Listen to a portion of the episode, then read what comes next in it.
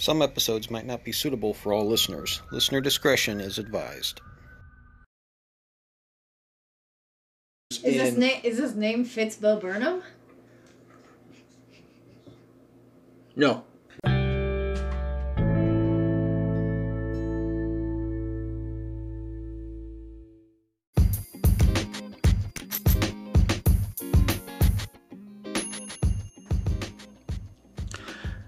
Hey, this is Kent, your dungeon master. Do you make stuff for 5e tabletop role playing games? Maybe it's content like a new monster, an item, new spell, even. Or possibly you make other stuff for 5e games miniatures, maps, whatever. Our podcast is opening up sponsorships for your business, and we want to help you advertise what you have and give it a first hand experience by players for players. So contact us on our Facebook page at the LARP channel or email us directly, dragonbornwarlock at gmail.com, and let us help you.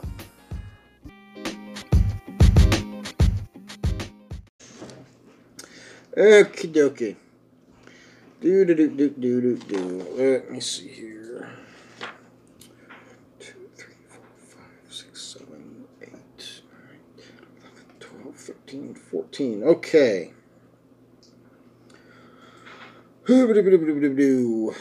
I need you guys to roll a d20 for each of your characters and tell me what you get. Mercer. 12. 1, 2, 3, 4, 5, 6, 7, 8, 9, 10, 11, Esther thirteen. 12. Hang on, hang Oh, on. all right, all right. Mercer gets the Charm of Restoration. Ooh. No, I'm sorry. I'm looking at this wrong. Not charms. Charms are temporary. We're looking strictly at blessings. One, two, three, four, five, six, seven. What'd you say he got? 12. 12? 2, 4, 6, 8, 10, 12. Ah, jeez. One non magical weapon in your possession becomes a plus one weapon whenever you wield it. Nice. Oh, Okay, which blessing did he want? Uh, You have the blessing of health, blessing of protection, blessing of magic resistance, blessing of understanding, the blessing of Valhalla, blessing of weapon enhancement, which is the one you got, and the blessing of wound closure. Uh, let me look real quick.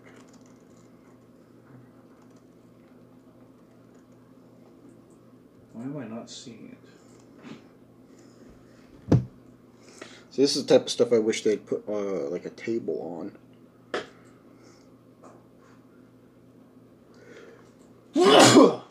The upside to a blessing is if, say, like you guys were to walk into an anti magic field, your blessing wouldn't be affected by it. I found it. Um.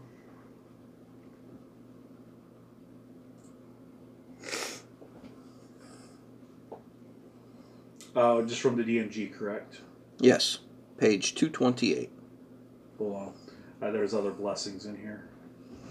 Where else are they at? There's one in. Or are they from other books? Yeah. That's why I was asking real quick.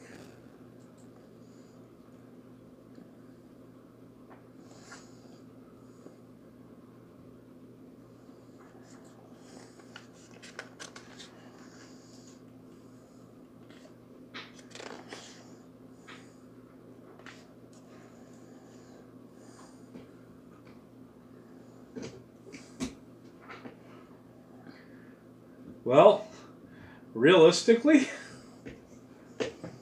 blessing of wound closure. I don't know what it does off the top of my head. It blessing grants you the benefits of a periapt of wound closure. While wearing this pendant, you stabilize whenever you are dying at the start of your turn. In addition, whenever you roll a hit dice and regain hit points, double the number of hit points. Which means Mercer can't bleed out anymore. Oh, okay, so he can't die from his hit points going down to zero. Exactly. Next round, he's stabilized. But he may he- be out cold, but he ain't dying. But if he were to be affected by, say, like a power word kill, that Same. would still kill you outright. Because it doesn't Yeah. say you go to zero, it just says you die. Yeah, Okay. Alright. but realistically, out of out of all of those, that would be the one he would want. Okay. Because the rest of them, I mean, he already has advantage on magical saving throws for three of the six. Ooh, that one would be a good one too, though. Um, I was gonna say blessing of wound closure would be good for uh, Esther as well. Oh, yeah. It would indeed. Can that happen, maybe? Yeah, that's fine. I will say this right now: Celine is not allowed to take the blessing of protection.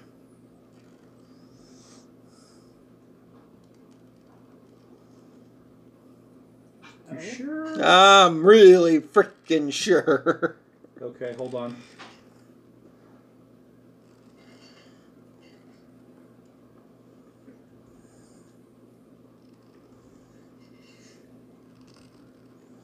what about uh, Zabak? What about back? What blessing did you want Zabak to have? There's the blessing of health. Your con score increases by two to a maximum of 22. Nice. Blessing of protection, you gain a plus one bonus to AC and saving throws. Blessing of magic resistance, you have advantage on saving throws against spells and other magical effects. Uh, blessing of understanding, your wisdom score increases by two and go up to a max of 22. Uh, blessing of Valhalla. This blessing grants you the power to summon spirit warriors as if you had blown a silver horn of Valhalla. Once you use the blessing, you can't use it again until seven days have passed. Uh, blessing of weapon enhancement. One non magical weapon in your possession becomes a plus one weapon whenever you wield it. Which she doesn't wield non magical weapons at this point. Uh, and then blessing of wound closure. Uh, if I if you're not gonna allow me to have the the bonus to AC, which she absolutely would take, Yeah, I because know. that's that's her shtick. Um, Which is why I'm not letting her take it. She's almost impossible to hit as it is. That's Yeah. kind of the point of her. As you go through and you play a game, and you go, "What am I going to do? I'm going to make a tank who is unhittable." That is Celine. Yeah. Um, but uh, if I can't have that, then blessing of magical resistance. You have advantage in, in saving throws gives against her spells and that other- gives her say yeah advantage on all magical saving throws, which she desperately needs help on a couple of her stats. Okay, yeah. She can take that one. Okay. So we're just left with Zabak. Are you writing this down? No, I should be, I know. Yeah. Because if you don't take advantage of the blessing of wound closure for Esther, your characters at this point deserve to die. Oh my. Do you understand what wound closure does? No.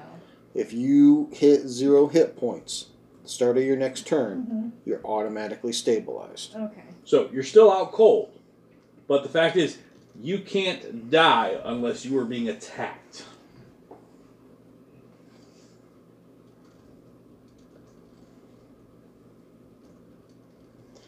And then uh, for Zabak, I was kind of thinking you were going to do either health or um, possibly Valhalla, maybe magic resistance. Magic resistance. Okay, so you'll have advantage on saving throws against spells and other magical effects.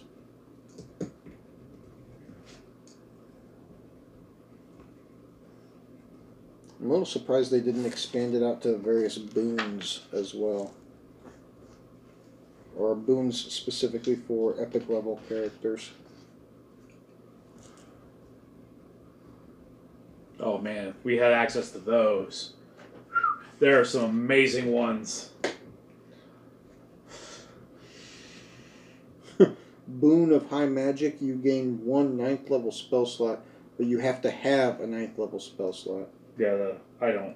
Boon of Immortality, you stop aging. You're immune to any effect that would age you, and you can't die from old age. hmm Boon of Luck, you can add a D10 to any. And you can add a D10 roll to any ability check, attack roll, or saving throw you make. Once you use this boon, you can't do so again until after a short rest. Yep. Hmm. Uh, boon of fortitude. Your your hit points increase by forty. Boon of quick recovery. You can use a bonus action to regain a number of hit points equal to half your hit point max. Yep. Once you use it, you can't do it again until after you finish a long rest. But still, boon of irresistible offense. You bypass damage resistance of any creature. Dang. Uh, peerless aim. You can give yourself a plus twenty to a ranged attack. You can only use this boon uh, once, and then you have to finish a short rest. But there are others. Boon of true sight. You have true sight Mm-hmm. at a range of 60 feet. Always. Boon of quick casting. Choose one of your spells, first through third. That spell that has a casting time of one action now becomes a bonus action. Guess who's casting Fireball as a bonus action? This guy. Wow. Uh, Uh, I mean, there's a lot. There's Boon of Resilience. You have resistance to bludgeoning, piercing, and slashing damage from non magical weapons. Uh, Boots of Speed, or Boon of Speed. Your walking speed increases by 30 feet. And you can take a dash or disengage as a bonus action. So now that we got that all out of the way, you guys are back on your ship, and you are now sailing the astral plane once again. Um, the avatar of Lune is flying with you as she tells you what else you are able to do. Um, along with the blessing, additionally, the goddess rewards you with an astral icon. It's a small sharp, uh, star-shaped brooch made of refined astral star metal It can be easily carried or attached as a pin on an article of clothing. You can tell that it is very, very valuable, but ideally extremely powerful as well. Mm-hmm. Um, you can use an action to summon the aspect of Lune uh, in any future adventure, Only once. only once. Um, she remains summoned for 10 minutes before vanishing. Should you choose to do that, you will use the stats of a Solar. Um, she then further informs you that she needs to make uh, needs to create new constellations that provide a home for the new star, um, and asks you what you think the constellation should be. Mercer's instant response is me. No. Uh, something that actually means something. It should be a turtle. Is what Zabak would say if she still had that stupid accent. Yeah. She, you said she sounds like Marge Simpson now. Yeah. So. It should sound like it should look like a turtle. No! Uh, it should look like a turtle, okay? Because of Barrel. You know, I gotta agree with Zabak. Sorry. Celine disagrees. What? You traitor. Celine, come on. Alright. No, it's simple. Then what should you be? What, then what do you think it should be, rather? She can make a constellation of herself. As I Lune is a goddess, she can have her own constellation. Okay, cool. That'd be neat. Mercer's like, it really should be me though. No, definitely not. As he him. stands in some like you know instead of doing the you know the heroic stance pose. I don't care what you make it as long as it's not him. Um, so she, uh, since you guys are struggling here, she creates a series of stars that when you look at it, think back to Skyrim when you would go up and look at your skill trees mm-hmm. and it would show an image, but then it would show the different stars and the lines. Obviously, the lines and the stars themselves didn't look like the image, but it would appear behind it. Yeah. Same idea. It's a series of stars, and the way they connect, the image appears, and it looks like the four of you standing together. Oh, cool. And she says, "It shall be named the Fellowship." Oh, hey, that's way better than what we came up with. Mercer looks looks over at you two and goes, "I'm up there now." Oh, man. What's that constellation? That's the Fellowship. That's Mercer and Celine and Esther and Zabak. Who are they? I don't know. Three heroes and a dumbass. Yeah. Yeah. The, the thing though is, is what will happen is like when someone when when Mercer points it, points it out, occasionally he'll he'll he'll say Celine, but he'll be like, "See that? That's me."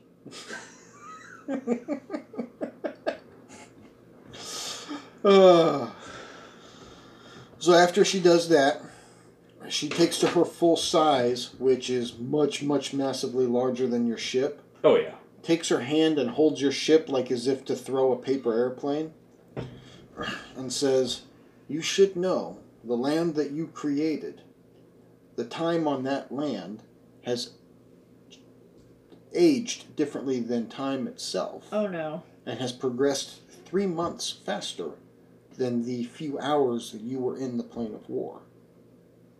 It has also reformed and repositioned itself on the material plane. So go forth and let your next adventure await. And throws your ship. Now, you guys don't feel the force of that. You just see yourselves go into Light speed. ultimate light speed as you through the astral plane and in a matter of six seconds find yourselves on the high seas within about five to ten miles, we'll say about seven miles off the shore of the Greenwald. Biggest gripe. Last thing before I forget.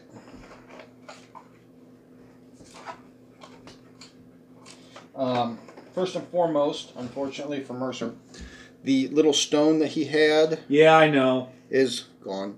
Oh. And who's gonna choose? Me. You? Yeah. Left hand or right hand? Right. Right hand. The helm of your ship Oh no. starts to alter in a way that looks like it has serious number of different uh, brass pipes and tubes and gauges of all sorts Oh my. as it becomes the helm of the artificer. All right. I knew you were going to get a kick out of that. the other one was a helm of stars, which would have been a series of arcane images and stuff on it. You, you wanted the artificer. Yeah. I knew it. I freaking knew it. Ah. so before we get started into Children of the Fallen Star, LOS max speed in miles per hour equal to 10 times their. Oh my gosh. somebody's all happy. Mercer's like, ah, get out of the way. Watch this. Wait, wait, wait the, Bro. Boom! 50 miles an hour. it's just like, whoa, what the? He's just like, yeah, boy! Speedboat. Draws it back a little bit. So how about you read what the card says instead of just playing it out here? So, uh, the helm generates an artificial gravity field for any ship in the astral plane. All creatures on board may act as if the ship were still on the material plane. Okay, so it doesn't do that on the material plane. Ah, yeah, bummer. I only read the second half of it because I just saw the. It was like intellect modifier. But it says, um, while in the astral plane, a character at the helm can propel the vessel at a maximum speed in miles per hour equal to 10 times either their intelligence modifier or their highest level expended spell slot.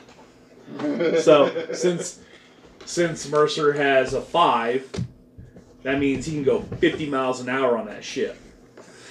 oh Lord. Or in the case of some other wizards and things like that, we can go 90 miles an hour. Dang. So now that we have officially finished Voyage of the Fallen Star, Woo! I got the first box of Children of the Fallen Star, and I am exceedingly excited for what came in here. First off, the monster cards are gigantic. Dang. These suckers are huge, and they've got all the stats and everything on the backs of them. Yeah. The book is twice as thick as the standard book because there's a lot that goes into this first book that I'm very, very excited for. Um, new I uh, new cards that are similar to like the cards that went into your guys' development ships, Mm-hmm. except they're going to be for something different. These look like they are buildings. Mm-hmm. As we play through the game, you'll understand what those are for. Um, as well as the stickers that go with them. So obviously, you guys will be creating something of your own design once again. There's of course the skinny minis, as always. There's the cardboard cutouts. This time they did something interesting with the map. They basically took it and turned it 45 degrees so the squares are like diamonds that are sideways to make more of a three-dimensional sort of Give you shape. different levels. mm-hmm. Yeah, it's an isometric map. Yeah. And I'm not sure what this other map is I'm looking at, but that's for this game. And then last but not least, my favorite part. This is going to be the map you guys custom design. Is a solid cardboard map like that of a game board. Oh wow. Okay, that's cool. the downside is I can't do anything with magnets on this, but it shows you the new world that you've created, the new continent.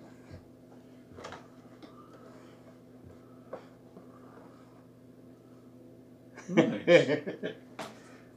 Looks like there's like an arcane font. oh yeah, you're gonna find Mercer is going to have a heyday with the amount of magic involved in this. Most of you guys, you guys in general, are going to have a heyday. Um, but uh, so at this point, you guys are kind of at a, uh, a free point for a little bit. What is it you guys want to do? As you're a few miles off from the Greenwald and the city of Greyhaven. Well, there's not much I can do at the moment. Did you want to study up on the tainted lance? Yes. Okay.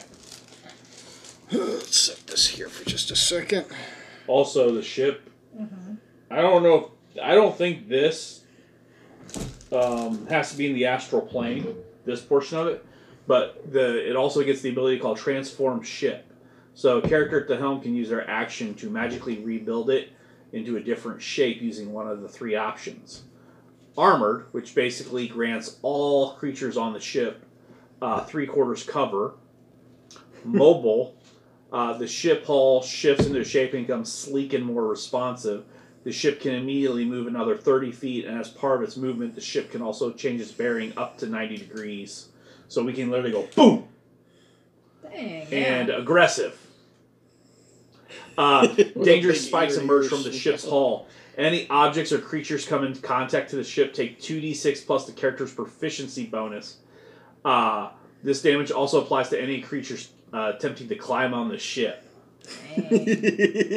You see Mercer on the on the helm, ramming speed. no! Ah! what kind of uh, action is it to do that? An action Can transform that quick in a matter of six seconds? It says, yeah, a creature at the helm uses an action to cause the ship to magically shift. Makes me. Re- it reminds me of that. Uh, uh, what was that movie? Sinbad and the Se- the Legend of the Seven Seas. Mm-hmm. They would have a single rope attached to something, and if you pulled on that rope, these spikes came out the sides of the ship, and it would use to grapple onto other ships so that they could rob it. and it lasts until the character's end of the, their next turn. So like Mercer could run over, grab the helm, have Hal let go, change into any one of those three, and at the end of his next turn, Hal could grab the helm again and do another one in his own, and someone else could be over there doing, and we we, we could potentially, or we could just stay in like if we have, if we have three people, mobile, mobile, mobile, zoom, zoom, zoom, zoom, zoom, zoom, zoom, zoom, zoom, zoom. Wee, we gone. We don't want to fight no big bad worm. No. All right, so the tainted lance, it looks like a spear, but the head of it has like a hook shape that comes out to a straight point. Mm-hmm. So you've seen how uh, some people emphasize on how a can an old fashioned can opener looks like. Yeah. That's basically what it looks like is a large can opener for a giant spearhead type of look. Um, so is it a lance? it is considered a lance. Yes.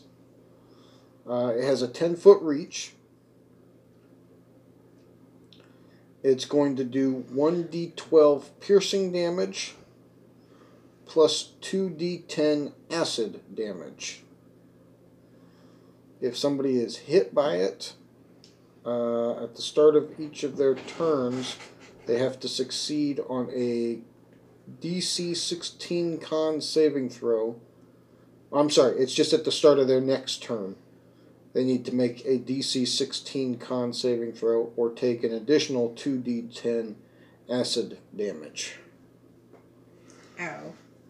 Nice. So that's a really nasty weapon, and I'm not sure who you want to give it to, but uh, I think there's only one person that can use it. there's two people that can use it. I don't think Celine can. It's a melee weapon, right? It's a lance. I gotta go look up the. I gotta go look to see exactly what it is. Oh, what a lance would be classified as. I mean, it's. I would think it's either gonna it's gonna be a martial weapon, which if she's one level of a fighter, she has access to those You're right. weapons. So what's it gonna be? Rochambeau, rock paper scissors, roll of the dice. She already has a massive damage die, or damage weapon. Mm-hmm. That is nothing compared to what this can do. Hers is four, four d six, right? Mm-hmm. What for the jawbone? Yeah. Yeah. It'd be a Plus major six. walk back, right? because that was all the way back in uh, Forge of the Dragon Lord. Yeah. Now, yeah, it would be. Man, see, this is this is where I'm torn because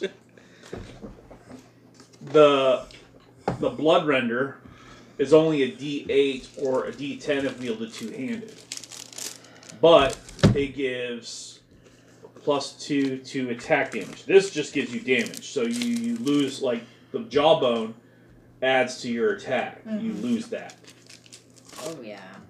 Yeah. because yours is a what plus plus 2 Mhm. If it's a plus one, it's not as bad, but plus Yeah, two. Plus two. Now, in the next box, I should be seeing some. So, the, the way this worked is when Children of the Fallen Star first came out, and it was a Kickstarter setup and everything, Mm-hmm. they said if they had enough backers to. Um, to to uh, what's the word I'm looking for? Uh, anyway, if they made enough money and they reached their goal, any additional money that they made past that opened up what they called stretch goals. Some of those stretch goals included this, changing this map into the hard cardboard version of it rather than the paper version. Um, funded, that's what I'm thinking of. If, if it was fully funded, it was paid for, and then any additional money went into uh, bonus stuff. Some of it was additional uh, cardboard cutouts to create structures. Some of it was put towards the plastic structures that a lot of the Wondrous One Shots come out with, which I'll be honest, I wish they'd stop doing the plastic things and do the cardboard ones because they're so much easier to put together and they're 10 times easier to keep together. Uh, da, da, da. Set that off to the side for the moment. Put this all off to the side.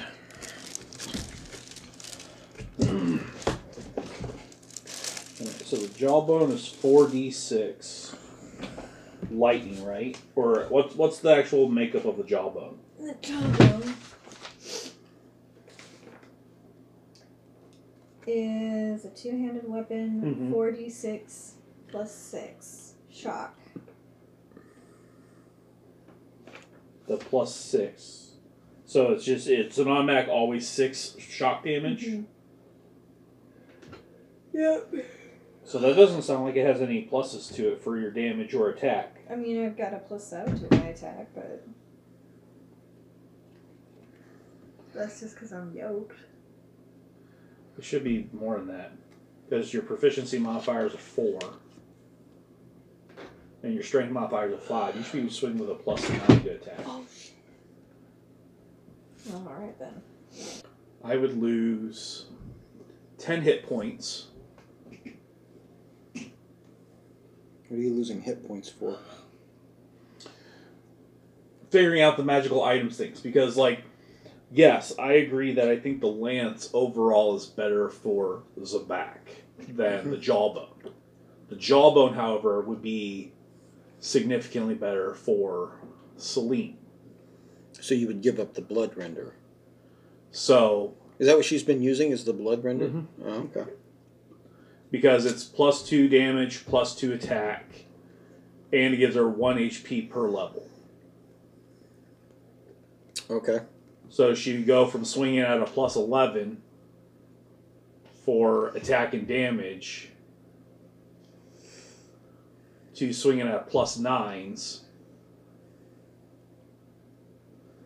But the offset is she's she's she'd be making up that two additional points using the jawbone. Well, I mean, it's up to you guys.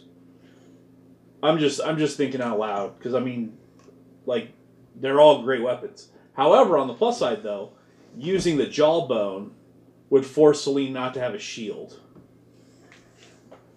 Yeah. so she loses three to her AC. Yeah. Three. Yeah. That shield only gives a plus two.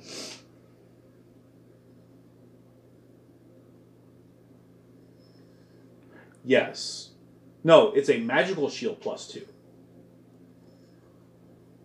It was, just, it was just a plus two shield. Yes, a normal shield gives only. I've been calculating that wrong. No, a regular shield gives two. A magical shield gives an additional plus two, so that's plus four. So if she loses the shield, she loses four to her AC. Yeah, and so her actual her actual AC is actually a thirty.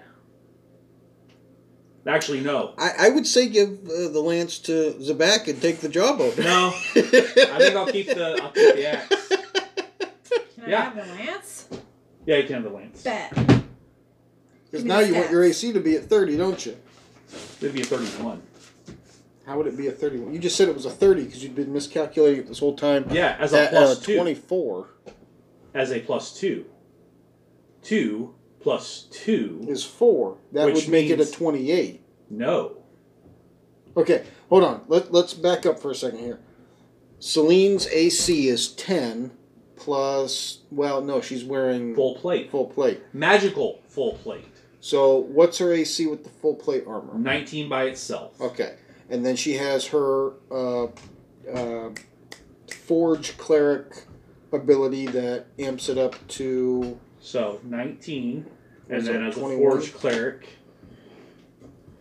I gotta zoom in.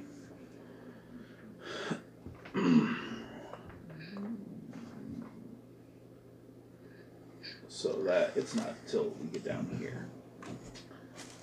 While at sixth level, while wearing heavy armor, you gain a plus one to AC.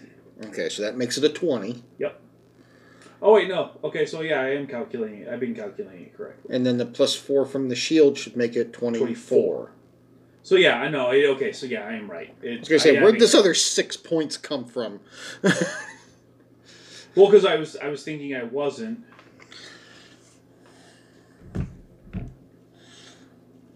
So yeah, Abby is still twenty four.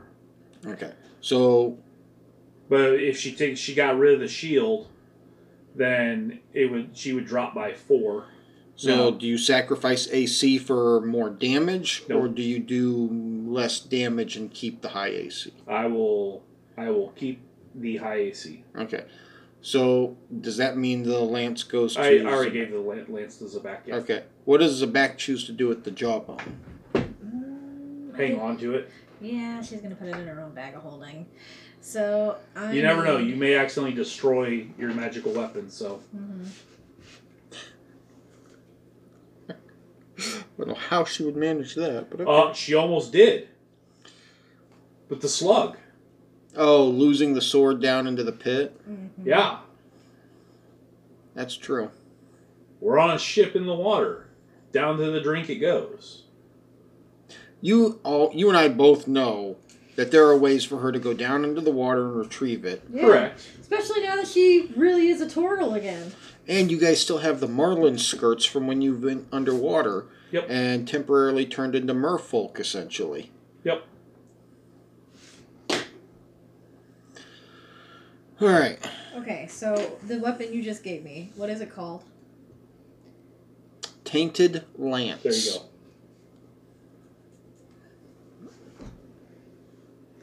I need what I what I really want is I want a better one-handed weapon. And what are what is what is the damage? You have options and you have the time at the moment. No, I don't. What is the damage? I need a magical one-handed weapon Okay. that. So so what the the the berserker axe does? It gives mm-hmm. me plus two to attack, plus two to damage, and it gives me one additional hit point per level. Right. What I would like is something similar to like the jawbone, only a one-handed weapon. Okay.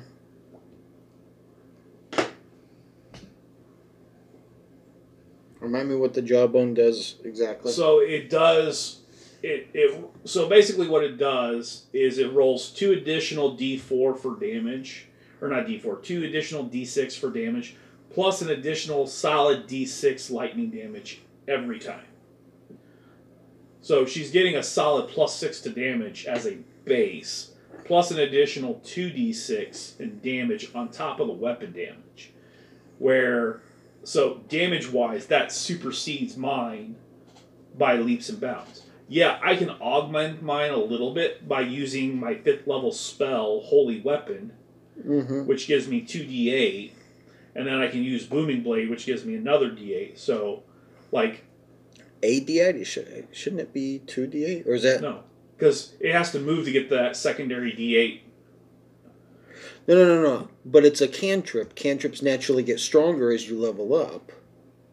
Yes, but the way the spell initially reads is, is the initial damage. Right. I, I know how Booming Blade So works. at- it at- starts in just booming energy, then it does a D8 of damage and wraps At wraps fifth into- level, next What's- next bump isn't until 11th. Okay, that's what I was thinking. Is 11th level is when it Yeah. ramps up again. But still, so so I would like to have a one-handed weapon, I, and I do have one. I have no way to. I don't have any way to enchant it. I have the Mithril uh, Warhammer, so it's indestructible. Mm-hmm. But I have no way to enchant it to do something similar. Well, you might not be able to. Okay, so this is where like the the basis level of D and D, where you role play, you spend coin, you talk to people, you engage in. This is don't what I. have much coin. Yeah, we do. No, we don't. Yeah, we do. Your well, okay. Your character has coin. Yeah, she's an My characters don't. What happened You- to all your characters' coin? You had like six, seven thousand gold. Dude, the money's Scrolls. for all of us. Oh, you had to invest money into I have to invest scrolls? money into those scrolls. Oh. Was Mercer holding the coin for both him and Celine? Mercer carries the coin for the entire party. And he invested a lot of that money into his own stuff. For yeah, If I was a character, him and I'd be having words right now. but at the same time though, Took my money. Someone else wants something. Mercer always steps in and helps out, True. lowering the payments, things like that, keeping them alive. I mean, it's not like it's he's hoarding it for himself for all intents and purposes. Right. because the scrolls of shield are for protect him. Mm-hmm. He's not really had a chance to use it yet, but he crafted scrolls of blur and haste for Celine. Hmm. Okay. Um, let me look to see exactly what we got left. Yeah, so And I know you guys have uh, stuff that has value on it. Correct. So I mean, there's an option too.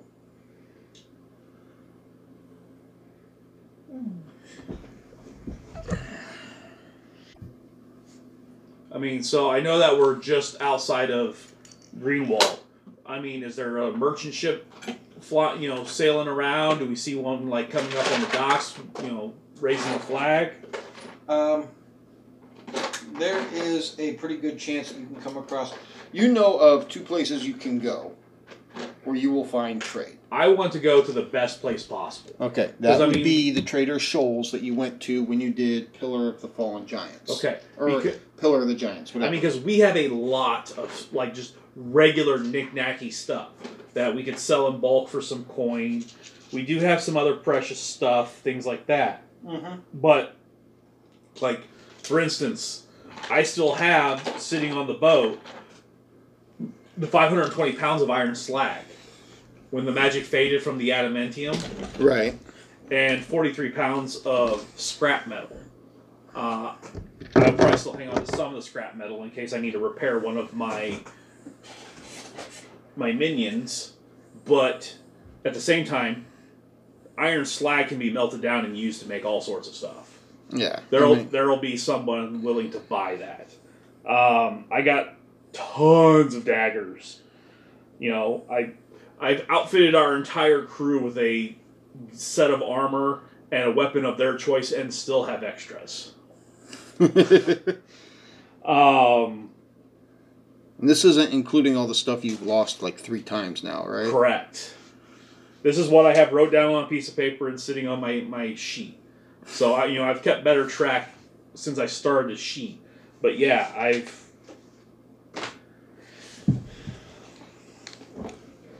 you know, I have I have a lot of astral elf daggers and chains, Right. which sell for a good penny, or they have in the past at least. Um, I don't remember what they sold for. Because they're a rare item. They're a rare commodity around here. That's right. So, like, I got stuff I can sell. So, I mean, if, if that's if that's the best place to go for trade, that's where I tell. I was like, we have to go here. We there are things we got to do. I don't want to do that to you. Uh, yeah, so you guys are about four days sail away from Trader Shoals. Um, given what you can do with your ship, Yeah, we just because it's it's an action per person. So each effect lasts until the end of the character's next turn. So we can just constantly stay in mobile mode. mm-hmm. yeah, you can cut that down to a day easily.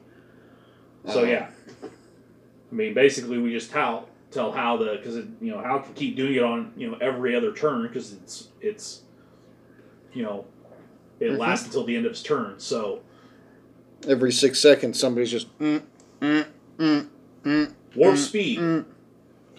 All right, so a day, and given the speed you guys are sailing at, you're no longer sailing on the water. You're cutting through it, just like leaving a decent amount of waves across the water. I expect we're kind of similar to like one of those boats you see that have the hydrofoil underneath, so the ship kind of starts raising up onto that blade, and it's enough that it keeps the ship.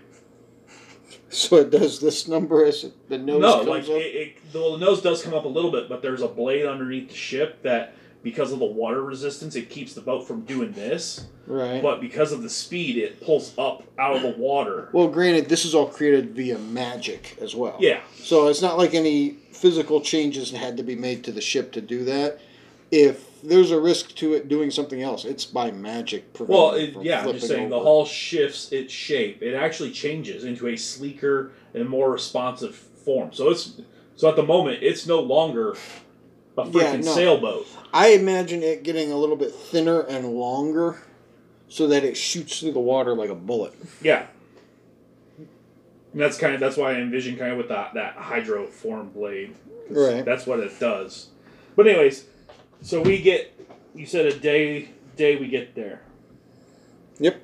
So by the end of the evening, you pull up to the Trader Shoals. Hal looks at you and goes, "Hey, hey, hey, switch it back, switch it back."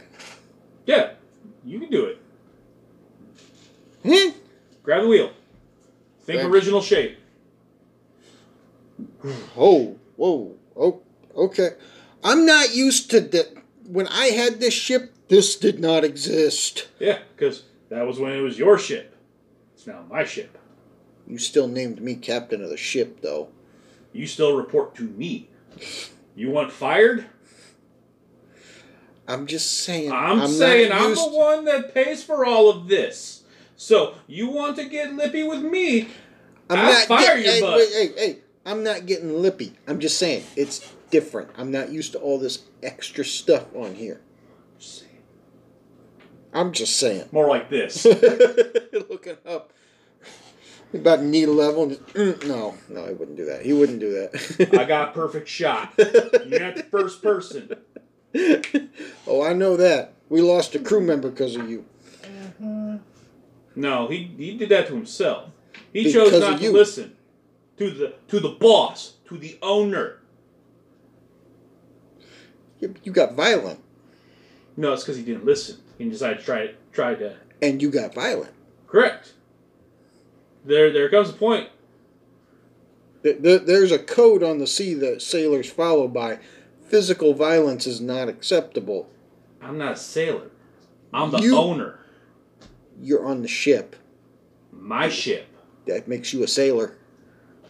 I don't follow sailor code. If you haven't noticed. Mm, You keep going. Keep going, Hal. right to the giblets. All right, are you guys gonna take the uh, the the enchanted sailboat and head to shore? Or, Yes. Okay. We gotta regroup, buy supplies and stuff. No, we don't need supplies. Well, I need my scrolls of selling beast. Well, there's that. But that that's So like talk to your scroll making self right. I, I, I can't do the spell. Well, it has to be spells that you can cast. Yeah. Do they do they just have to be on your spell list, or can do they have to be spells that you can actually cast at level? I got I gotta be able to cast the spell. Okay.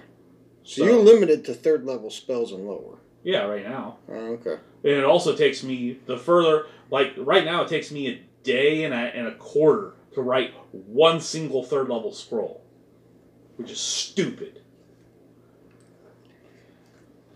And that's and that's better because as an artificer, I only have to Good catch. Uh, thank you. It only takes me a quarter of the time.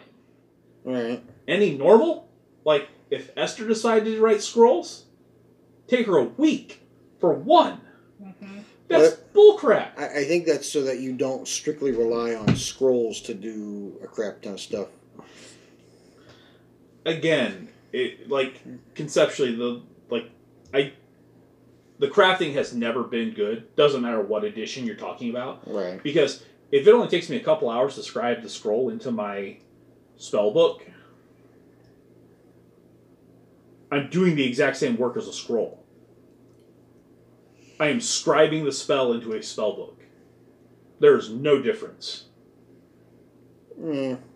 I think they describe it differently though.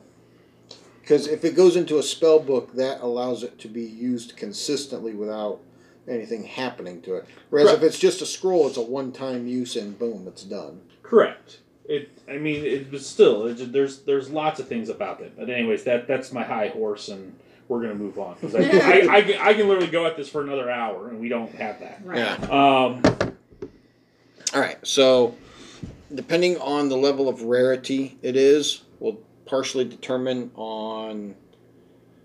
So Well- first and foremost, I'm liquidating. Okay.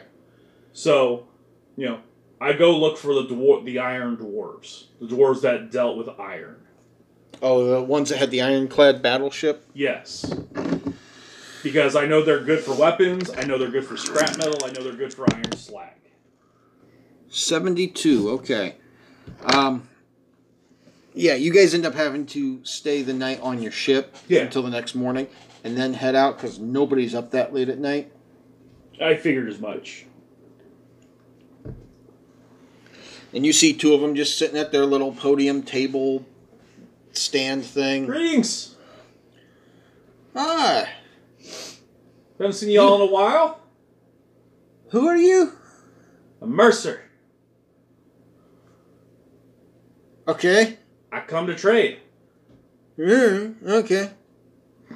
Okay, I got 520 pounds of iron. Raw or refined? Uh, be raw slag. Hmm. Figured I know you have done Fi- How much? 520 pounds. You start seeing them look around like, what the? I reach into my bag, Buried? start pulling out chunks of it, Oh, and right back in my bag it goes. oh you're you have one of those. And All Celine's right. with me, Uh, all right, let, let's let's see here. and I got some scrap metal, and I got a bunch of weapons that I'm looking to liquidate. Hmm. Uh, how mu- What weapons do you have and how much? Well, I have eight daggers, um, um, far elf daggers, mind you. I have, uh, Wait, wait, wait, wait, wait, wait. Daggers or the throwing blades? regular daggers, and then I got 36 of their throwing ones. Hmm. I also have, um, I got four of their standard chains and one of their higher echelon chains to sell. I got six shields. Um, what else do I have? As Mercer sticks his head into his bag. Um, actually, sorry, make that uh seven of those throwing chains. One of them being uh the upper echelon one of those. Um, that would be forty-six of the far elf throwing daggers, eight of their normal daggers. Um, I cur- currently also have one of their uh, astral uh, filament belts. Um, however, the charge has been expended, so I do understand that that would be lower. A what belt? He pulls out the belt. It allows the user, if you're in the astral plane, it charges in a day, um, and allows the use of levitation. I don't plan on going back Consistently or just a few times? consistently. So if you put that in the astral plane and you charge it, and I were to put it on, I could cast levitate as much as I want. once per day. But the fact That's is, actually once per use. oh, I thought it was once per because you let me recharge it. Yeah, when you were in the astral plane, it recharges. Then you get one use out of it. Then you got to put it back in the astral plane to Yeah, that's what I'm it. telling them. You said once per day. Well, yeah, you you have to charge it in the astral plane. Has to be there for for eight hours to to suck up the energy, Mhm. and then you get another charge again. So as long as you have connection to the astral plane. Wait, I do have access to the astral plane. Never mind, I'm keeping this. Um. yeah, I just I just pull. Um. I also have like I really thought this was going to be a really interesting item, Mhm. and then it just turns out it's not for me. But it's a gauntlet of snowballs. It shoots snowballs. Yeah. Why would we have an interest in that? It's a weapon. That doesn't sound like a weapon. That sounds like a children's toy. Uh, it'll chill you right off your rocker if you really wanted to. Or you got instant snow cones, your choice. But anyways, that's fine. Um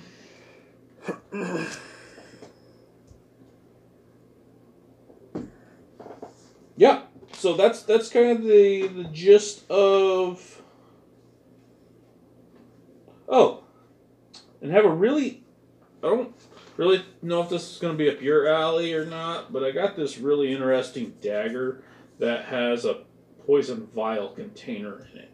Um, I don't really think that you guys are the more cloak and daggers, but well, somebody could probably use it, but if it's a weapon, it's a weapon, and we do specialize in weapons.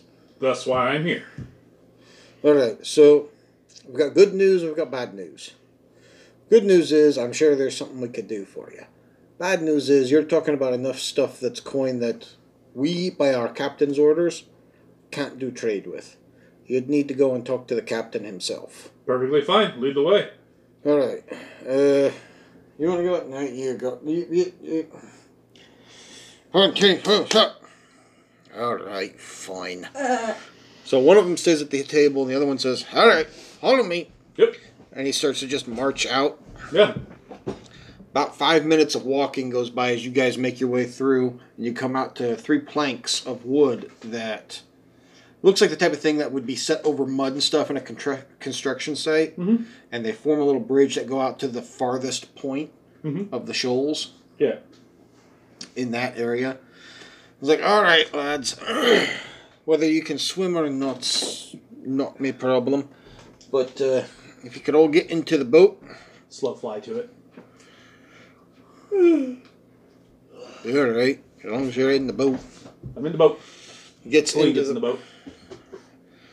looks over. Uh, uh, uh, I don't. I don't control them, so that's up to them. dragon lady, turtle person, you're getting in the boat with us, or are you staying ashore? We're coming, we're coming. All right. Now, do me a favor. Just hang on. Don't need anybody going into the drink. You see him reach down, puts his hand on the back side, and you just hear a. And the boat starts to go off. And he just sits there and goes, All right, give it about two, three minutes, we'll get out there. And at first, you don't see a ship, but as you get closer, you realize it's naturally cloaked by the water Mm-hmm. as it acts as a ship and a sub. You guys, Yeah, you guys have made some upgrades. I approve. we could always do that. We just didn't have a reason to do it. Okay, well, even better. I still approve. Not that you care, but Uh, by the way, if you come across any red dragonborn, put your head down, walk away. Oh boy. does he have four arms? No, I'm talking about dragonborn in general. Something's happened on the Golden Archipelago, and the red dragonborn have been more frequently seen. Huh. Interesting. Put my head down. That reminded me. Mercer gets the intense feeling that he has forgotten something that he should not have forgotten. Uh oh. As we progress further in the story, it'll kind of come together. But yeah. Okay. All right. Does anybody speak Dwarven? No. Uh, I don't believe so. Like I said, it's uh, Comish and Gnomish. uh, actually, yes. Celine does. Celine does. All right. So to everybody else, this doesn't make any sense. To Celine, I hear clang, clang, clang. We've got some traders here, but the, what they're asking for is more coin than we can spend. We need to talk to the captain. All right, he'll be up in a moment. She just, you know, looks around. Pretty soon you hear footsteps coming up iron stairs. The hatch opens up, and this much older dwarf, much more broad shouldered, more refined looking hands. His hands are covered in calluses. To Celine, this is a clear classic sign of a master forger. For, not not forger. Um, Blacksmith. yeah, blacksmith, forger, weaponsmith, armor smith, sort of thing. And his hands look like they're about the size of uh, grapefruit type, Yeah, brawly looking. very stocky. Yeah. He steps out, clangs down on the ship. It comes up, and now it's like a small platform that's mm-hmm. like 15 feet wide by 25 feet long. And he goes, All right. Tosses a rope over. They tie the boat off, drag you guys in so you can step off the boat straight on. Yep. and he just snaps his fingers and a chair appears. Give me a sec. Pulls out a small bag, starts pulling chairs out and sliding them over, and says, "All right, let's have a seat. Have a you seat." stay in the boat." As he looks at his uh, compatriot. Mercer is very well used to this type of demeanor. Doesn't phase him in the least. What are we looking at? Well, what we're looking at here is I'm, I'm looking for a decent deal. Mind you, it's quite a bit of that I'm going to be offering. I got 520 pounds of iron slag that I know you guys can reform and do as you see fit um, and whatnot. I got 43 pounds of different mechanical components, but uh, probably willing to get around to about 25 of that for trade. Um, I have six standard far elf chains with a upper echelon throwing chain. I also have, uh, I believe the total count was 46 of their throwing daggers and eight of the regular daggers. Um, oh, sorry, correction. Uh, of those upper echelon ones, that's seven of those. Seven. Um, as I, he like kind of looks in his bag again, as he's kind of recounting what his inventory is. Um, I have. Um, yeah, and then I also have. Uh, I have a I have a rare dagger that has a cap or not a capsule but a vessel inside of it that you can like if you stab someone with it it will apply the poison and you just got to refill that chamber and it can keep going until you're blue in the face. All right. um, not quite up my alley. I mean i'm not completely opposed but at the same time you offer me a good enough deal it's yours. Um, i also have and he pulls out this small bag um, and i assume it'll probably do you more good ultimately than it would do me but um, it's actually it's a couple couple small bags of um, gold silver um, it just it said gold silver etc of refined powder didn't it, so i don't know what else is of the etc Hmm. um, but it's a couple sacks of it. Um,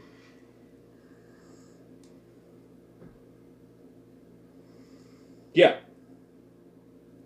Oh, and six regular shields, which you're probably not too interested in, but tossing it into the pile anyways. Well, right off the bat, while the weapons and stuff I am interested in um, aren't going to be my first pick of the litter, That's fine. The iron slag, however, does have my attention.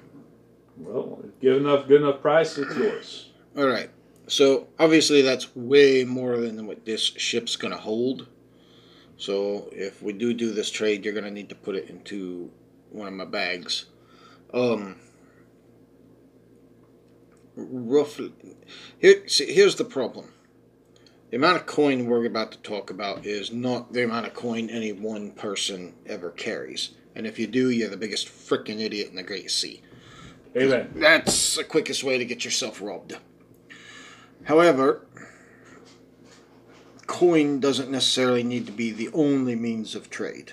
Oh, I am definitely open for services, especially here. And he Mercer points to Celine, our uh, cleric, who has some crafting capabilities and whatnot, has a couple different, we'll say needs. Um, the very nice axe that she has is nice, but it could use some flair. Is it already enchanted? No. I, I mean, it's magical in itself. It, um, Celine, take over. You know more about the axe than I do. and so she sits there and explains, you know, basically it gives me a little bit extra kick to my damage, but it also allows me to hit a little easier. As well as bolsters my health a little bit. It's great, but I, I, I mean, don't get me wrong, I really like it, but I wish that it had the capability to do some additional. Like I can bolster the damage out with my spells, Mm-hmm. but spells are limited. I would like to be able to conserve some of those and have the weapon do some of the heavy lifting itself as well. All right. so it's going to be cheaper for you if I were to make you a new weapon rather than try to alter one because that's extremely difficult and if it's not done correctly one it creates a nasty explosion and two it destroys whatever you're working with Understandable. out here on the ship Very bad idea. Simple as that. mm-hmm. Not my Um, first time around just general crafting, so I understand. Um, now that being said, if you're willing to part with that, that will definitely play a role in uh, value and cost and stuff. Agree. If there is something that you can do that is comparable to what it does now, potentially, and give me that extra kick, totally up for it. What what type of damage are you looking for it to do? Um, Well, what kind of damage does that one do? Right now, it's just it's just my slashing damage. It's my spells that are bolstering it. Oh, I see. All right. So it it's that that's where it's like its secondary functions are really good. Mm-hmm. The fact that it bolsters my health pool a little bit while also making it a little easier to hit someone is nice. But I would like to be able to have that and step it up a bit. My uh, friend here points over to Zabak and mentions basically she has a great sword that not only does it do regular slashing damage as it is, it the the edge itself is is much keener.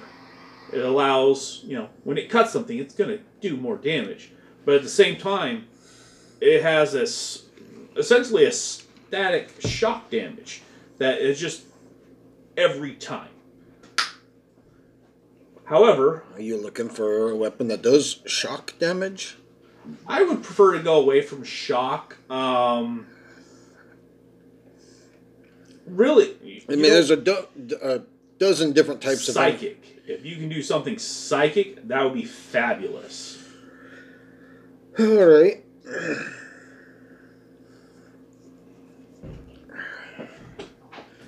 What kind of a weapon are we talking? I would prefer either a warhammer or uh, a battle axe. Those those are the two I typically do. I like the ability, the the, the functionality that I can either go one handed. I, I as you can tell, I'm decked out in armor, Mm-hmm. uh, and I I, I caters to stay that way. Um, so really, the the battle axe or the warhammer is really my my two best options. The other thing that I don't know if it's going to be capable of, I am still listening. um, I do happen to have a mithril warhammer, not enchanted at all. All right.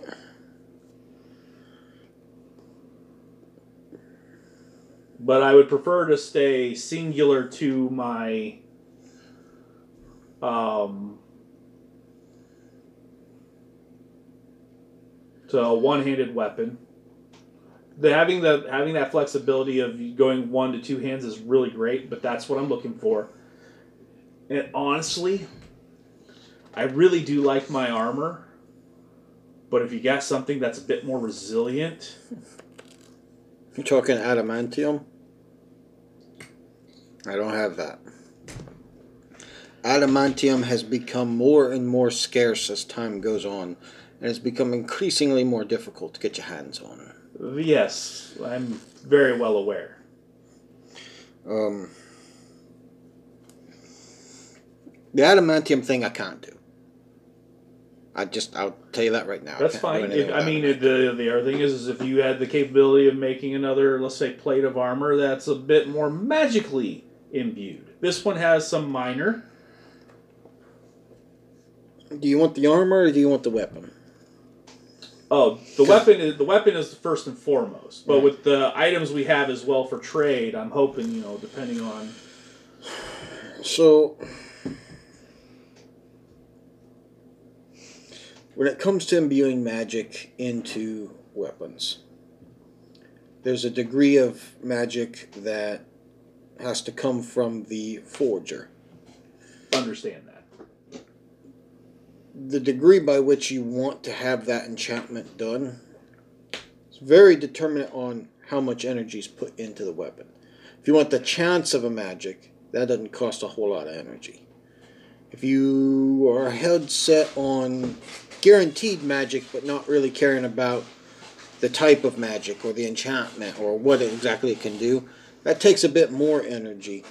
But it's almost guaranteed it's going to be magical. You just don't know what it's going to be. The more specific you get, the more energy gets put into it. Understandable. I'm just I'm just explaining the wants. Right. You tell me what you're capable to. I'm perfectly capable of making very specific magical weapons. Yes. But because of how much energy that costs and takes, it's pricey. I'm expensive, I'll admit it. Mm-hmm. Well, we come for the best. All right. That being said, you do not have enough in trade to do both the weapon and the armor. That's trading two very rare magical items. Uh, yes. The armor and the weapon is extremely rare. You're not just going to find these two anywhere.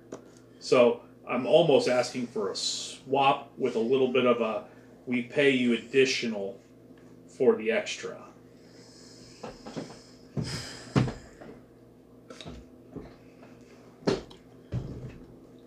All right.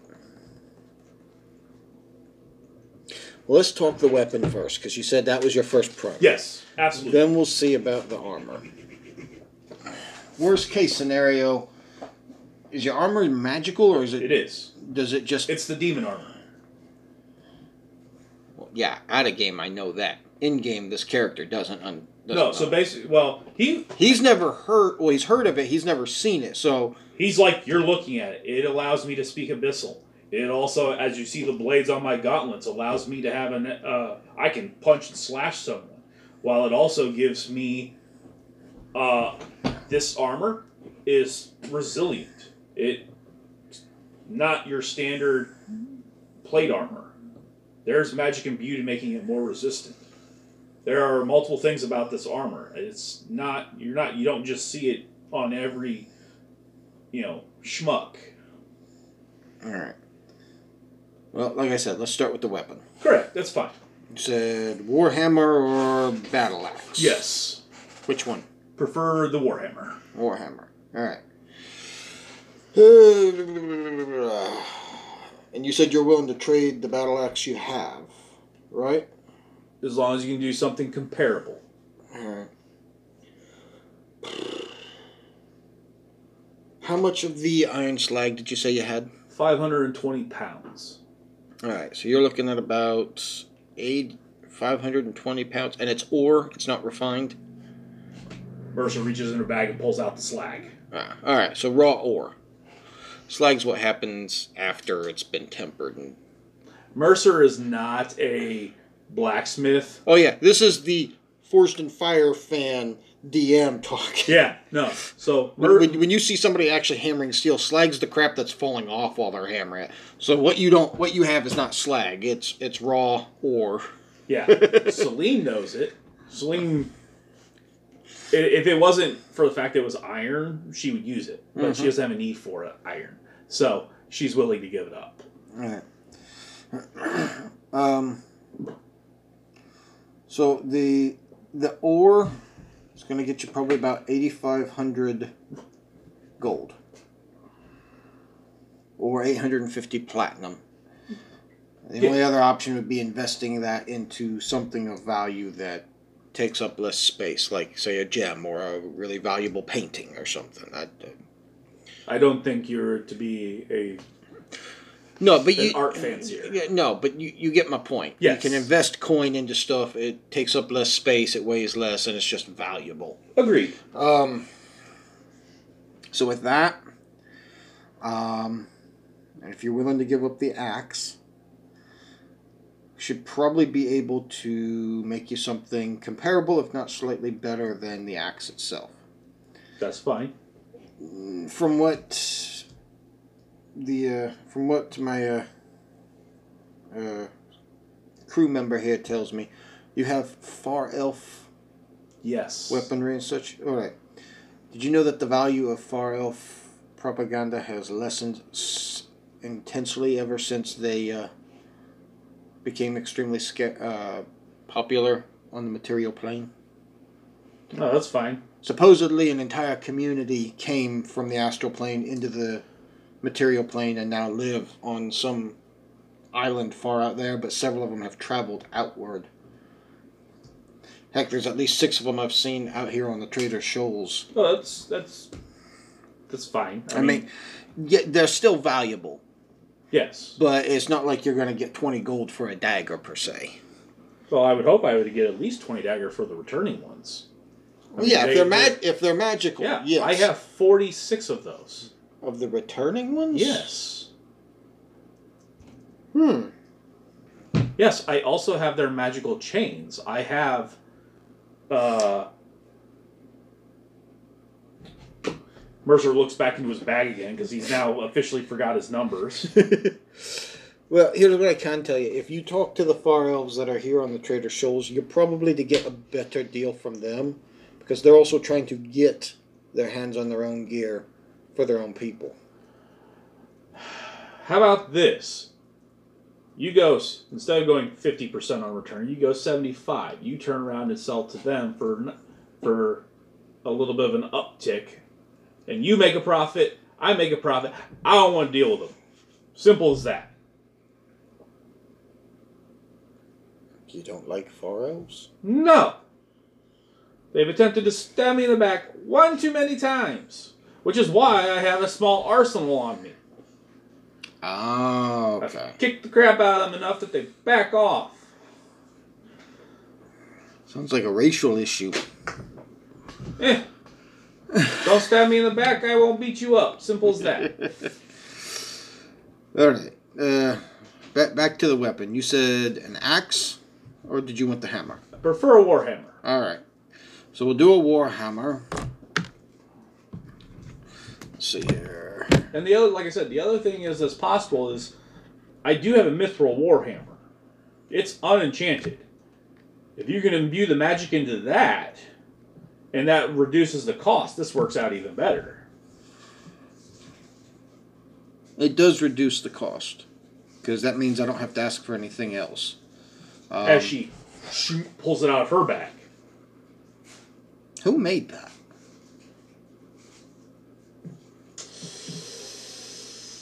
I'll look around real quick for a maker's mark. you don't find one. Um, Cedriel from the Adventurers Guild. Cedriel. I, I don't I don't he didn't specifically make it, but he acquired Mithril for us, and that's where Mercer got the spear, she got the warhammer. I remember that, and I remember how that came about. I'm just I'm role playing at this point because not everybody knows who Cedriel is. Yeah, I just I just say he's from the Adventurers Guild.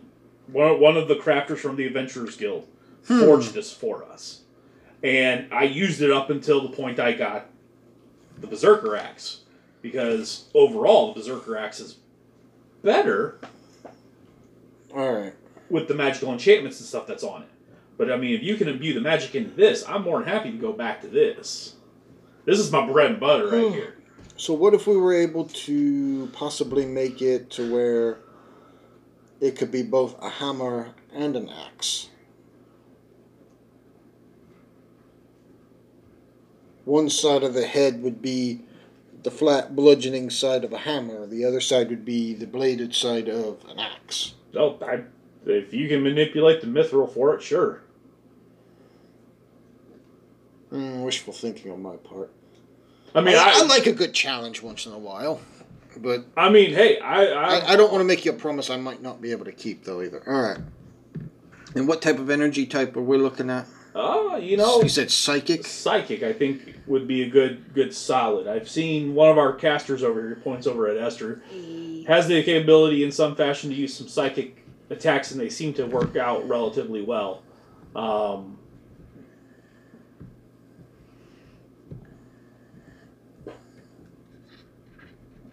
unless you can think of another element or energy that would be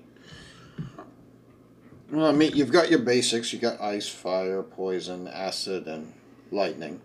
Then you've got your not so natural ones, which is the necrotic, the radiant, uh, uh, um, poison, um, the psychic, damage, uh, force.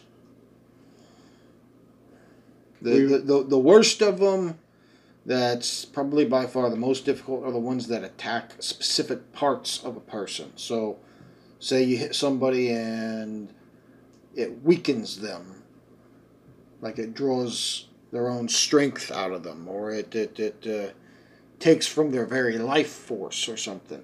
Those are the most difficult ones to make because that doesn't do an energy damage; it targets the creature in a specific way. Yeah. Um, I think I still want to go with damage. So I mean, if you don't have it outside of that, I would say let's go psychic. All right. Do you want all the damage of the weapon to do psychic, or do you just want psychic damage to be added to the weapon? Added. Added. All right. So we're talking about a hammer that'll do your natural bludgeoning damage, Yes. but then do psychic on top of that. Correct. All right. Because that way, at least worst case scenario, if it's resistant to psychic damage, it's still eating the bludgeoning damage. I mean, I know that there are some things out there that are immune to being knocked in the head, but I mean that comes with any type of weapon like that. All right. Hmm. And if there's some way that you can imbue the the hardiness as well, that's similar to the the berserker axe, even better. The hardiness. Because for every level I gain a hit point, I would lose ten hit points right now. Oh, okay. I see.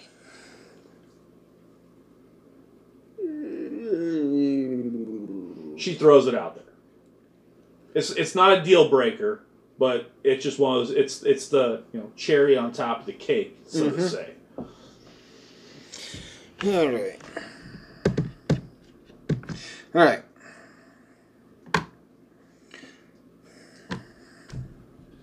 Let me see here. Da, da,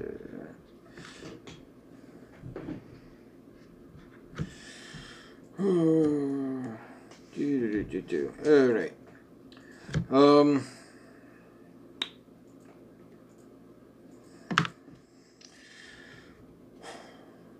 So we put this together.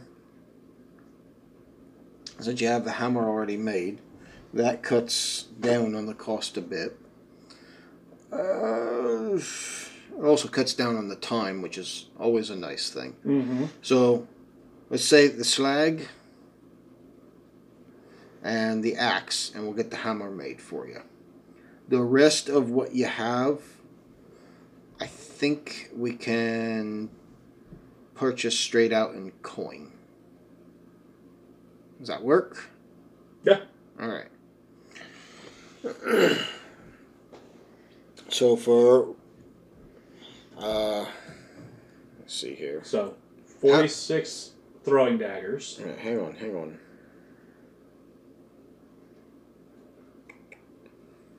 Forty-six of the throwing daggers. Yep. All right. Um.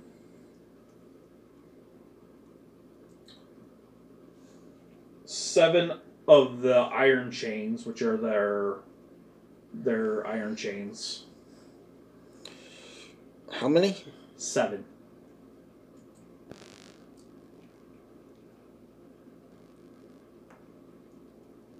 on, back up just a second here.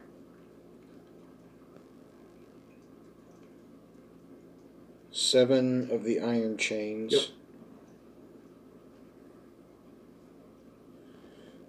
All right. Seven of the throwing chains.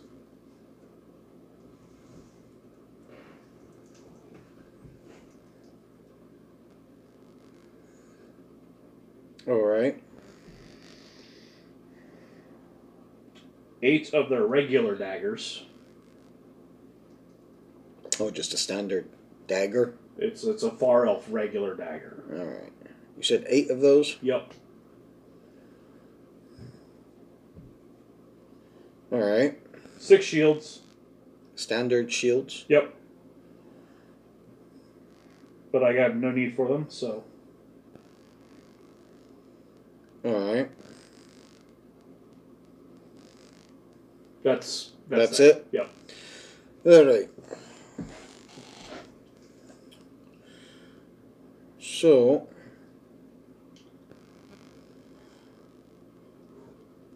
what I'm going to do is I'm putting together a rough estimate of numbers here, and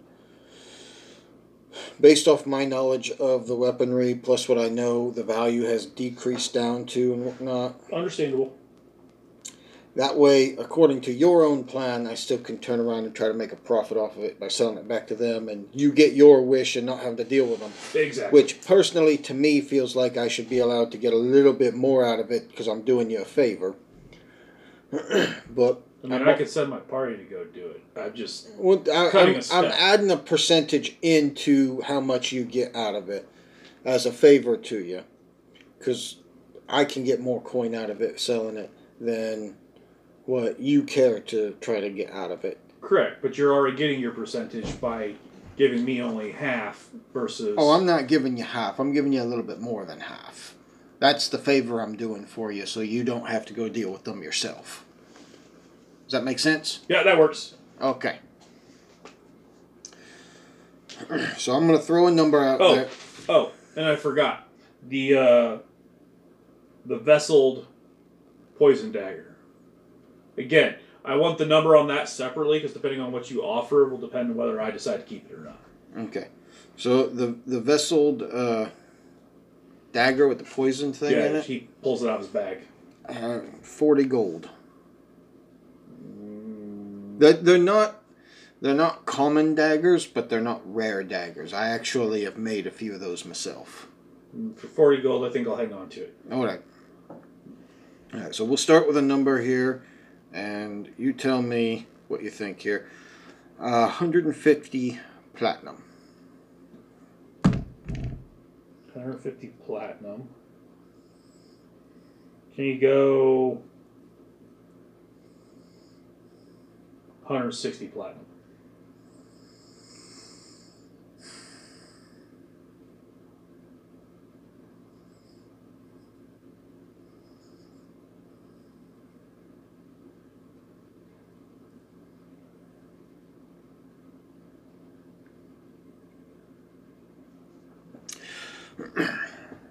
Do 155, but I'll also throw in a small gem that I found. Deal. All right. Shakes his hand. So he pulls out another small bag, and he goes, "Do you have like a, a bag of holding or anything?" Uh, where do you think I'm keeping all the slag? Fair enough. All right, hang on a second. pulls a saddle bag out, pulls two of his own bags, and goes, "All right, the slag specifically I need in this one." So Mercer grabs his Just- bag and dumps the the 400 pounds. Hold on, because he has other stuff in his bag. He puts his backpack on. Celine, your bag, please. Is that more of the slag? Yeah, that's the that's the other 120 pounds. All right. So he takes that one, closes it up. Never had one stuffed to capacity. My goodness. All right. And then everything else into this one. So Mercer gets back into his bag. Dump, dump, dump, dump, dump, dump, dump.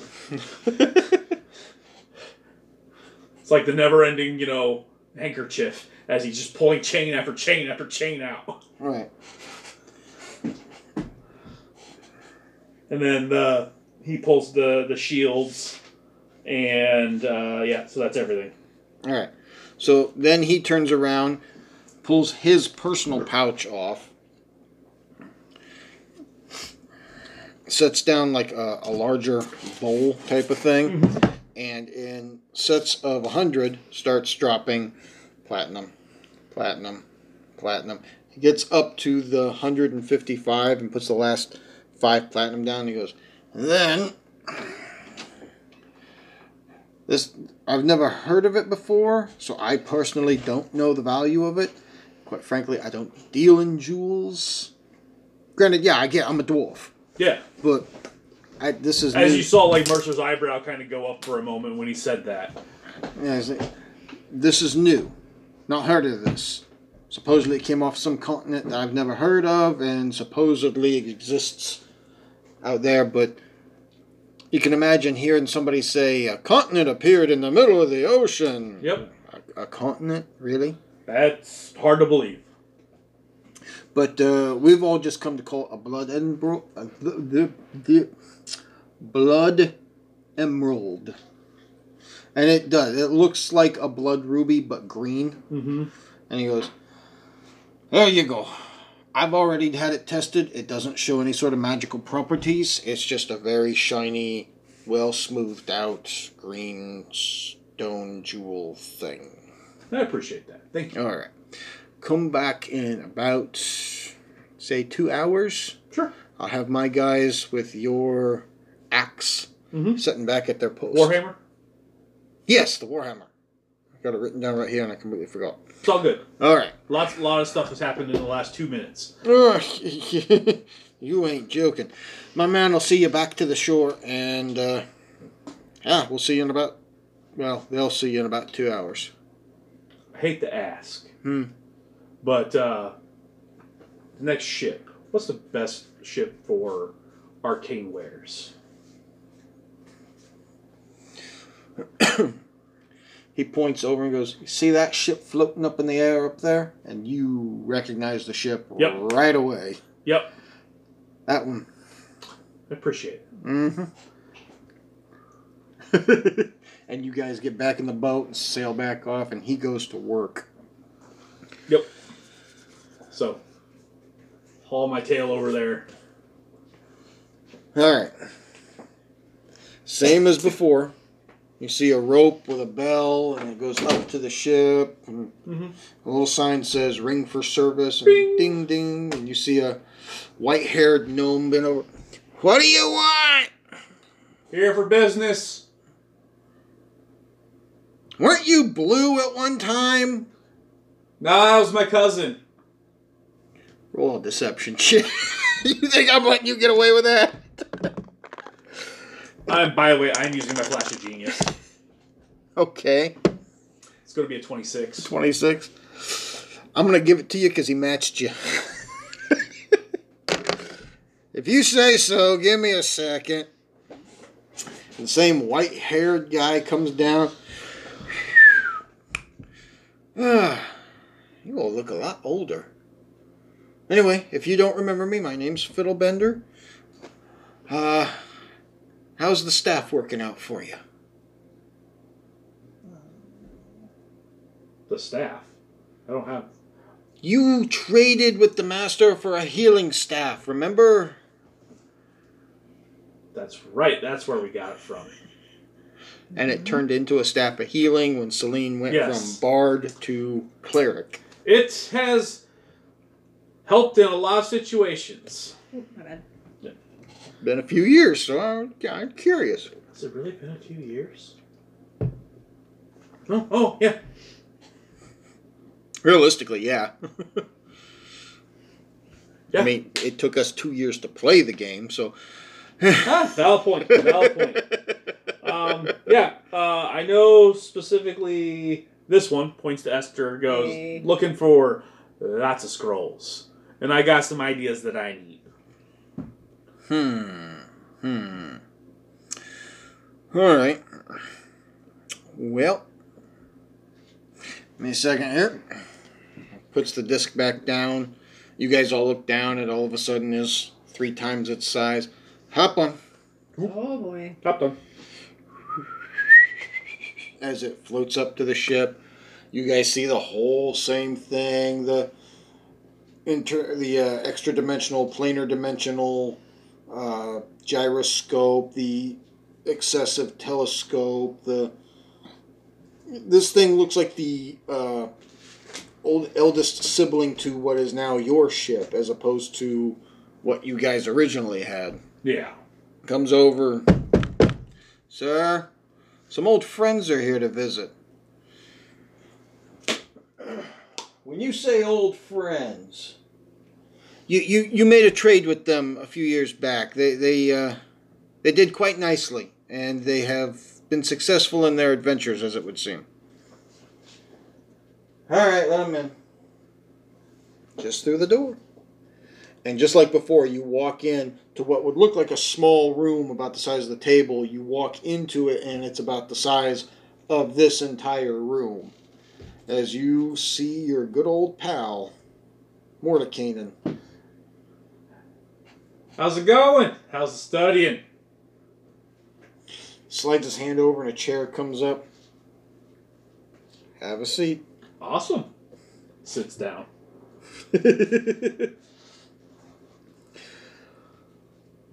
You'll be uh, pleased to know that that uh, pistol that we made trade on turned out to be, uh, well, it became the key in a very interesting adventure. As it turns out, it was in fact a key.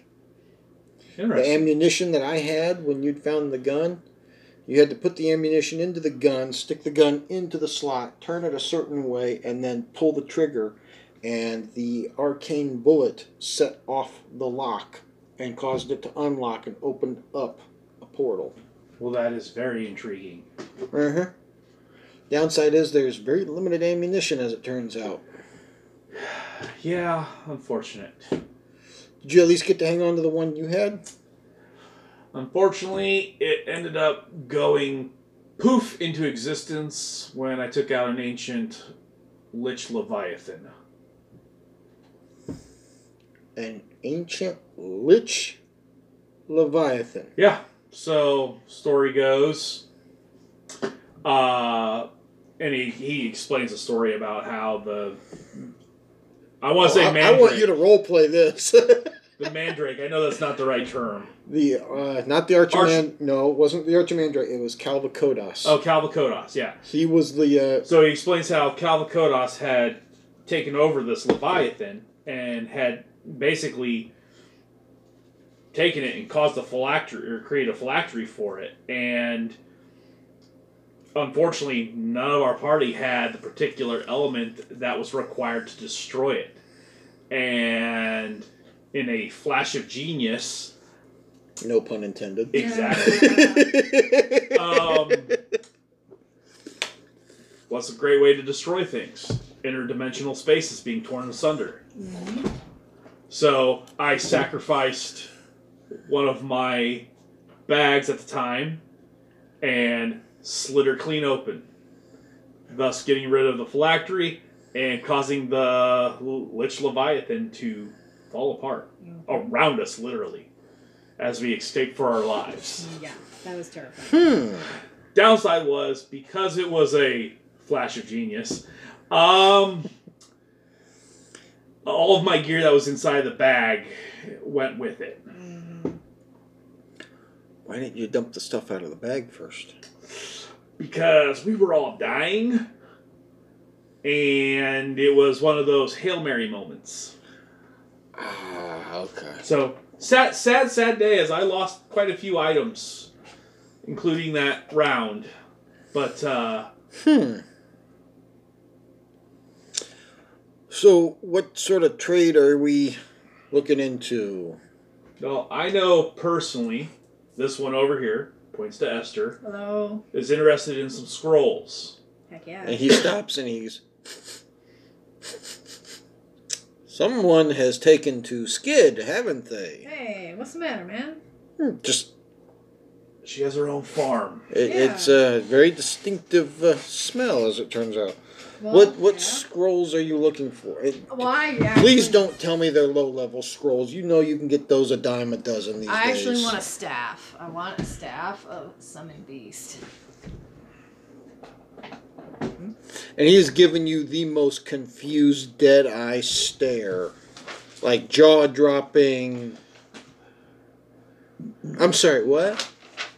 Yeah, I want a staff of level two summon beast. Level two summon beast. Mm-hmm. Sometimes all you need is a little chaos, man. Well, I mean, don't get me wrong. I'm I'm all about summoning a creature. I've got my own dog that I summon all the time. I need a badger. Huh? Yeah. Yeah. Mercer interjects in just for a moment goes, She tends to keep a very. I keep a She summons a creature and she names it, and it's now her own pet. It's my pet. She has her Gunter. And The what? Gunter, it's her. What's a uh, gunter? a dragon. He's my dragon. Yes. You have a dragon, and you want a a staff that can summon little critters. So all Sometimes the- all you need is a distraction. Our actually our lives were saved thanks to the badger. Yeah. See? See? Oh, I gotta hear this. Oh, yeah, it's great. And so basically what happens is is we're in the middle on the astral plane. We're fighting the Archimandrite. And I'm sorry. The what? the Oh, no, Archimandrite, It was bad. What's an archimandrite? he's a bunch of choice words that my character will not say due to kids being in the house. What what what what race is? Far elf. Oh, astral creatures. Okay. Yes. Well, um, we were the the fight was extremely difficult, and she had a scroll of summon beast. She summoned a badger. Badger, badger, The badger- For lack of better terms, badgered the Archimandrite in the face, giving us a moment of reprieve, we live. resulting in we are still standing and alive. And thus she has taken to naming it and now needs to summon it at any given moment. And I don't have the capability of doing those scrolls. Okay, so given that you're carrying a steel staff on you as it is, as well as this other staff that, um, and his eyes glow for a sec, seems to have the spirit of somebody uh, possessing it. Yeah, It I'll would seem. he likes that a lot. it's fine. What'd you say? That that's an outside of game comment where the staff doesn't like to be known, and all of a sudden to have a high level mage go, "I see you." Oh yeah, your staff is like. I don't think a third staff would be a wise idea because you're going to get yourself all sorts of mangled up and confused and All right. This, fine. that. That being said, you're not wearing any sort of a whole lot of uh, functional jewelry per se. What if it was, say, a Ooh. ring? Heck yeah. Okay. So, what we're gonna do is see if we can't put together a ring for you that would allow you to summon a creature. Your your your badger Yeah. um, and see, I, I knew a, uh, a dark elf long, long time ago. He has the same sort of thing, except he summons a panther, Cool. and same similar thing. He he named it, and it's like a pet to him, but it's like an astral creature. So when he's not summoned, the creature's Is this in. name is this name Fitz Bo Burnham? no,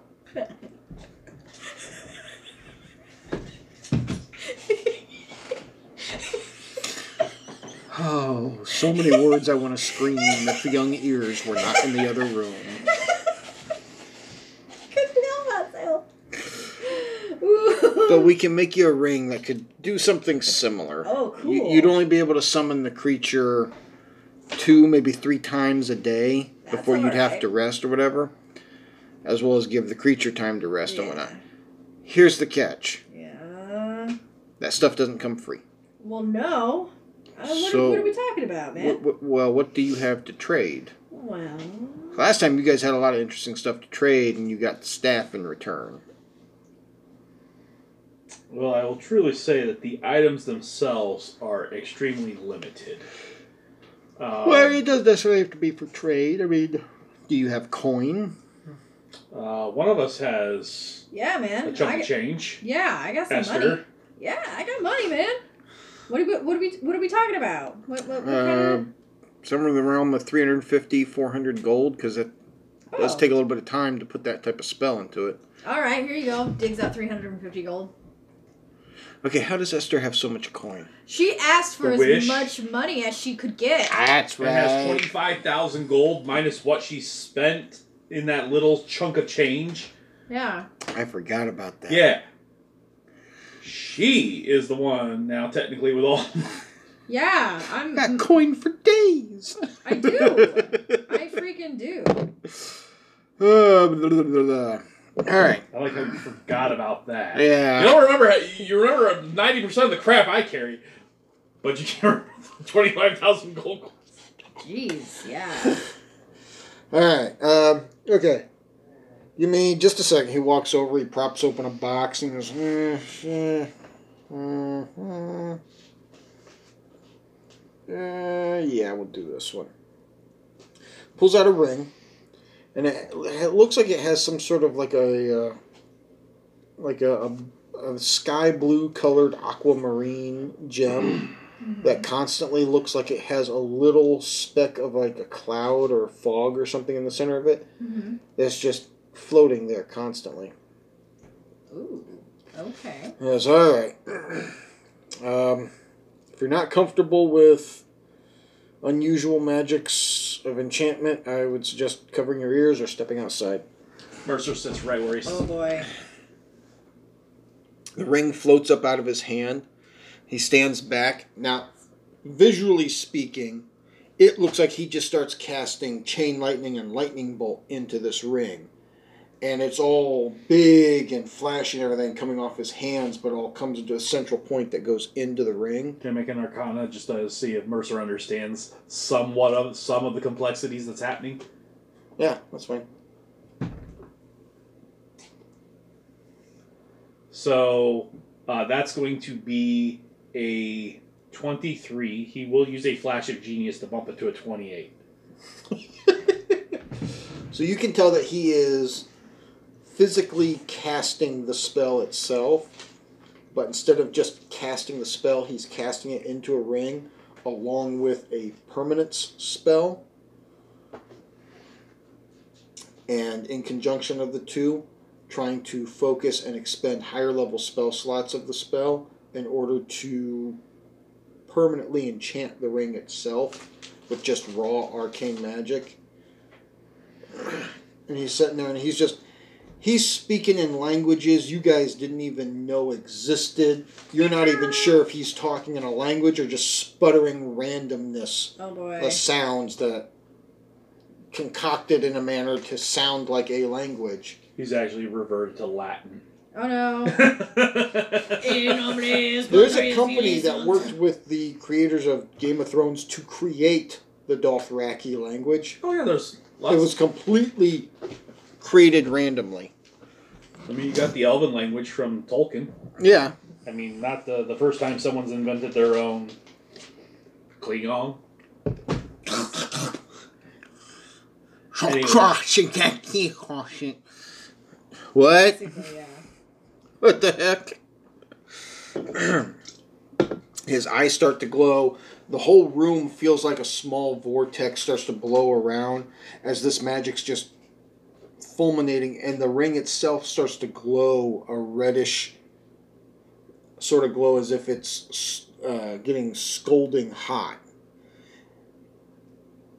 And then at the last second, a small burst of light just and you see tiny little arcane runes now on the band itself of the ring.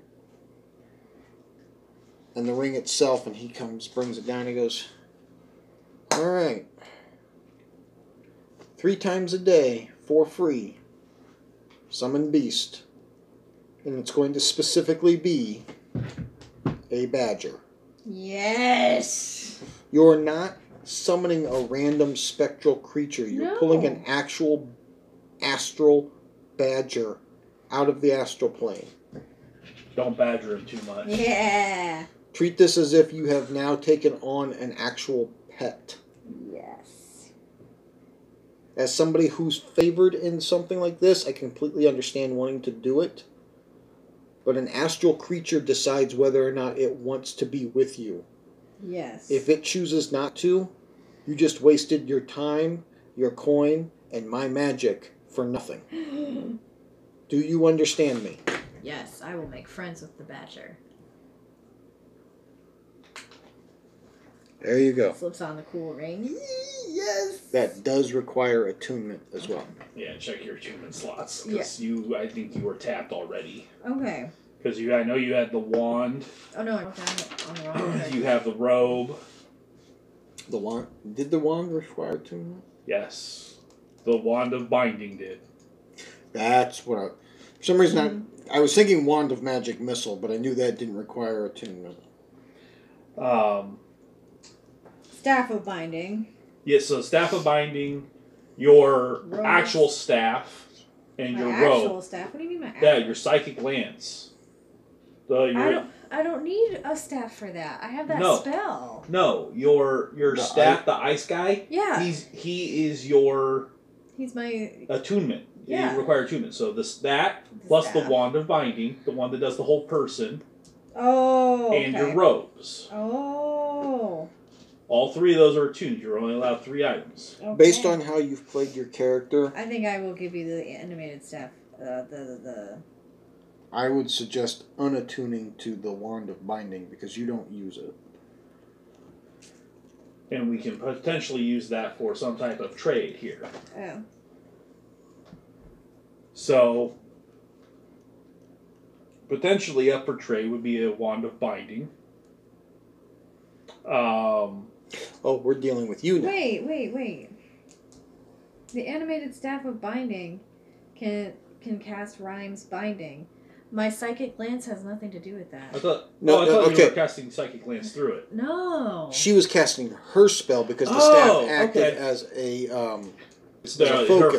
focus. Okay, got it. Okay, so never mind. So it was still the staff, still the wand What wand? wand of binding. You guys got it when you with the took on. Hags. You you, I don't you think I- or I not think- the hags. The It The was on uh, the ship with Admiral Yeah. Steele because you'd been using it because you. I you- think I gave that to you already. because it was what allowed uh, the lady to cast hold person for a little while. Yeah, because you were using it. I I because I was I'm I think I used it up. no it it, it It's a recharged rechargeable. every day.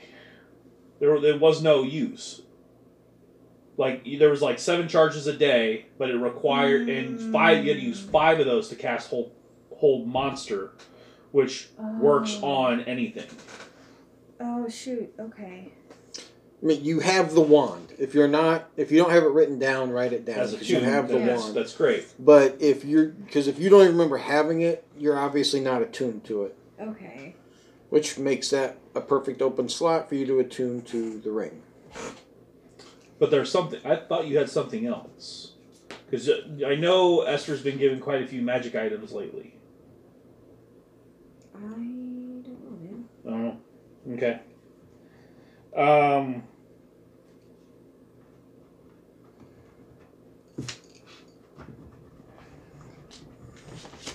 There's all sorts of stuff I want.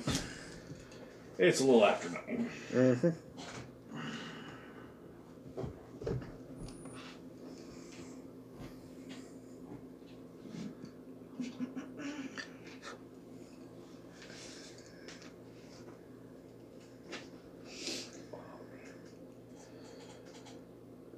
No, it's a wand of what?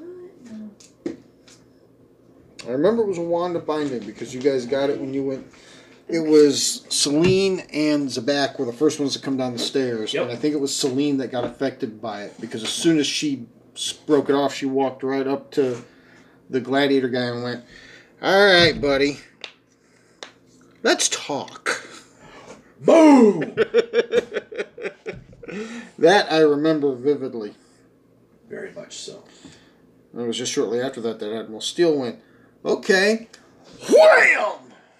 I still say shenanigans. It was not intended to be an easy fight.